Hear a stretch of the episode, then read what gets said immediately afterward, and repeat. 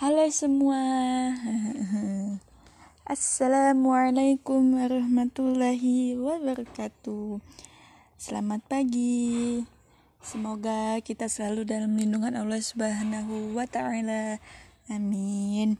Sebelum dimulai, alangkah baiknya kita membaca Yasin. Eh, kok Yasin? Basmalah maksudnya. Bismillahirrahmanirrahim. Di mana pun sohib berada, semoga selalu bahagia dan sehat, sehat raga, jiwa, pikiran, dan juga sehat hatinya ya. Semoga aja, amin. Sebelum untuk menggapai cita-cita, saya bakalan temenin Sohib dengan podcast yang sederhana ini untuk membahas seputar hal-hal yang lagi hits dan kekinian banget loh yang seperti kita ketahui bersama ya bahwa secara itu lagi maraknya wabah virus 19 atau virus COVID-19. Jadi, hmm, kita semua disuruh untuk di rumah aja ya, stay at home. Analisis di masa pandemi. Indonesia menjadi salah satu negara yang terkait COVID-19. Hal ini tentu memberikan dampak yang merugikan negara maupun masyarakat. Oleh karenanya, pemerintah mengeluarkan kebijakan pembatasan sosial berskala besar atau PSBB dengan tujuan agar dapat memutus penyebaran COVID-19.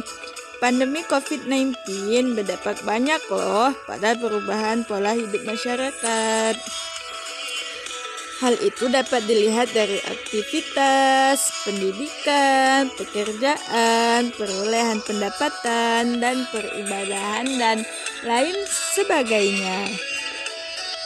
Hasil survei yang saya dapatkan dari masyarakat di masa pandemi COVID-19 ini yang saya lakukan di desa saya sendiri, mereka sangat dirugikan oleh COVID-19 karena kurangnya pengunjung dan itu termasuk sedikit sedikitnya pendapatan. Hasil survei ini menjadi statistik tambahan additional statistik untuk memberikan informasi kepada para pemangku kepentingan guna menyusun perencanaan strategis dalam penanganan, penanganan pandemi ini. Sekian, semoga bermanfaat.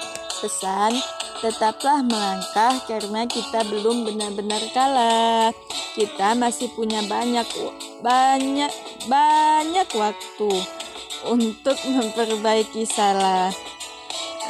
Sekian ya, semoga bermanfaat. Maaf apabila banyak kesalahan kepada Allah, saya mohon ampun dan kepada semua saya minta maaf.